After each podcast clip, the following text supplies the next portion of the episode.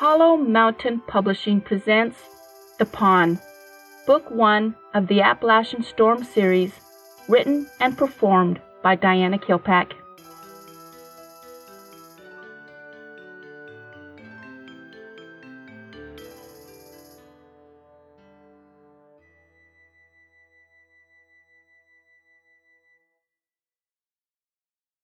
Chapter 39 Redemption Arriving at the lodge, they observed the damage done to the place. Turning back into human form, Katy followed Jackson's lead and started picking up overturned chairs and cleaning up broken glass. It became obvious they couldn't do anything more until daylight. They sat down in the chairs.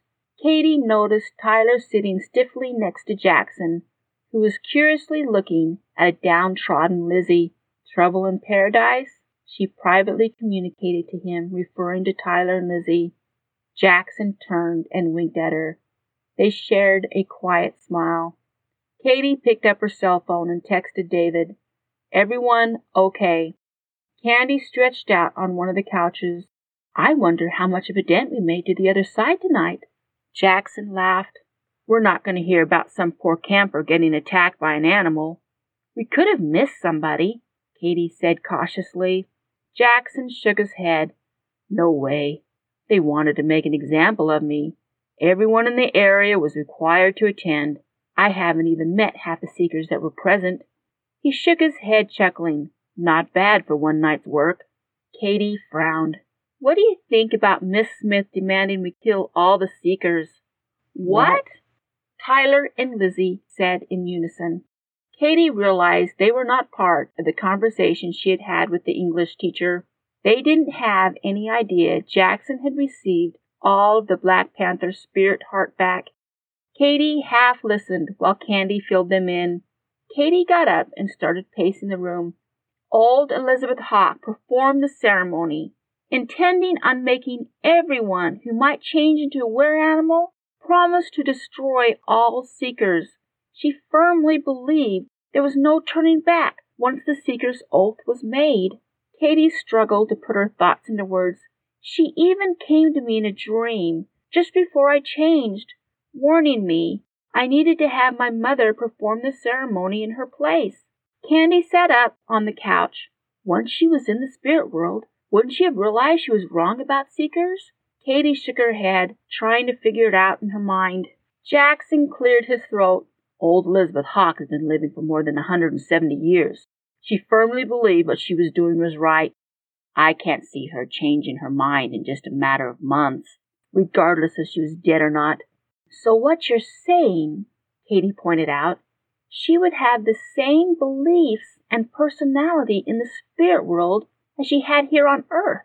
It sounds plausible, Candy pointed out. We'll never know for sure. Forrest told me Old Elizabeth Hawk was in love with the seeker, Katy said quietly. She looked up as all eyes were on her. He said there was no saving him. She asked the others to kill him because she couldn't do it herself. We know that's not true, Kenny interrupted, because Jackson is no longer a seeker. Jackson got up and leaned against the wall with his arms folded.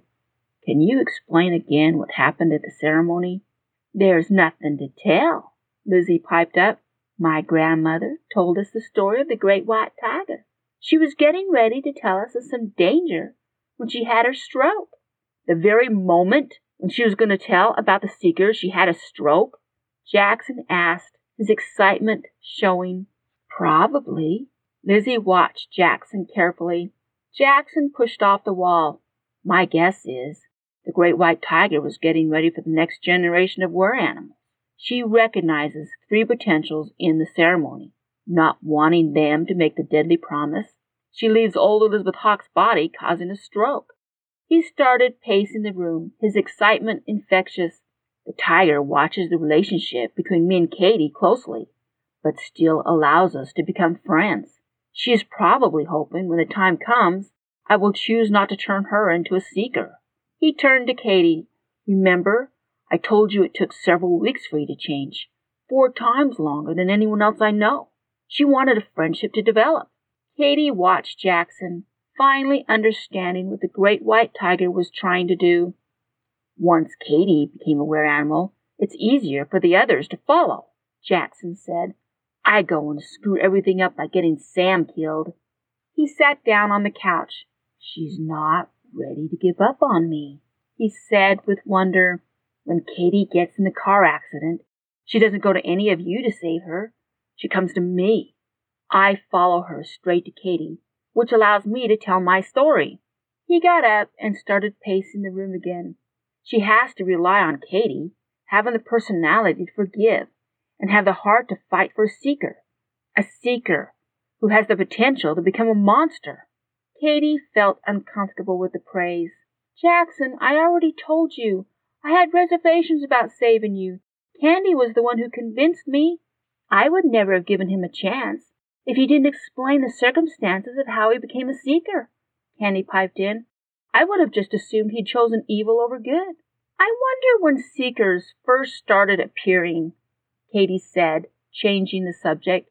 I mean, you think about it, it's a diabolical plan.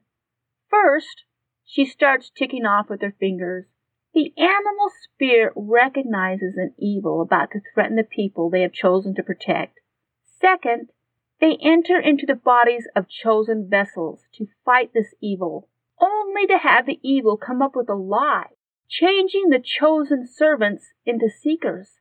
Third, they are aware it's a lie at first, so they don't trust the seekers. They then use the seekers to create more seekers. Fourth, the seekers eventually became just as evil as them and turned into malice, who helps their cause. The group sat in silence, contemplating over all the things they had learned. A small beep from Katy's cell phone had everyone turning to watch her as she casually picked it up to receive a text. Where are you? She quickly typed Lodge and set the phone down. Again the beep sounded. Where are you? She shook her head, a small grin acknowledging David's determination. Eventually she typed in, Be home soon. She looked up and saw Jackson watching her closely. She gave him an apologetic smile. David's worried. She didn't understand her need to apologize or give an explanation. Trying to cover her confusion, she got up and looked over the group. There's something else I would like to discuss. She looked around, all eyes on her. David has talked to me several times about how our families need to know the truth of what's going on. She could see the apprehension in everyone's eyes. I know it's going to be hard, but I believe he's right. I tried to tell my mom once. It was disastrous. She smiled at the memory. I think we should tell them all at once. Here at the lodge, where there can be no distractions. She waited patiently for someone to agree with her. The silence was deafening. She decided she might as well get it all out.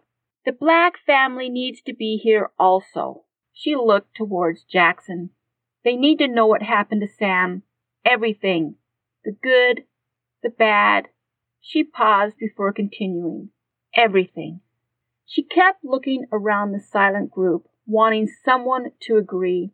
We won't truly get past Sam's death and the mistakes that were made until we face up to them. Her eyes now pleading. Any thoughts or ideas? Still, no one said a word. Jackson sighed. Getting up, he stood next to her. Turning around, he faced the group. I'm in. Katy looked over and gave him an appreciative smile. Thank you. Jackson gave her a twisted smile. I don't like the idea of facing the blacks, but I miss my family. He nodded his head. I want to go home. Candy jumped up and gave Jackson a hug. If you can face the blacks, I can face my mom. Jackson smiled, shaking his head. You're a lot stronger than I am, he said with a laugh. Katy couldn't help grinning as she watched them share a private joke. Turning back to the other two, she patiently waited. My foster parents. Tyler shook his head. They are not my family. Katy frowned. Where are your parents? I never met my dad. My mom, she's in prison for vehicular manslaughter while under the influence. Stunned, Katy gave a quick glance towards Candy, who had a shocked expression on her face. I'm sorry, I didn't know. I have a brother and sister, Tyler inserted. I haven't seen them since I was twelve. I don't know where they are. You don't have to have your foster parents come, Katy said quickly. You have more family than that, Candy pointed out. We're your family. Tyler gave them a sheepish smile. He nodded quickly and looked down at his feet. Katy looked towards her oldest friend in the room. Lizzie was watching Tyler closely, a scared expression on her face. She glanced up and quickly masked her features. Once again, I find myself the last one to agree to one of your schemes. I'm not going to force you to do anything you don't want to do, Katy said quickly. Lizzie sighed. Of course you are. Katy was a little taken back. No, I'm not, Lizzie. We just won't invite your parents to come. Your mom will be on the phone telling mine as soon as she gets home, Lizzie pointed out. Katy stopped and took a deep breath. This is the right thing to do, Lizzie. We need our families. Lizzie gave a derogatory laugh. See? No choice. Katy watched her friend closely. Unable to gauge what was really going on, she finally came to a decision. I'm not sure what you want me to do, Lizzie. So I'm going to go ahead with the plan for telling our parents. I will leave it up to you if your parents show up or not. Looking at the clock, it was almost 2 a.m. She rubbed her eyes in exhaustion. Let's go home. Without waiting for anyone else, she headed for the Hummer.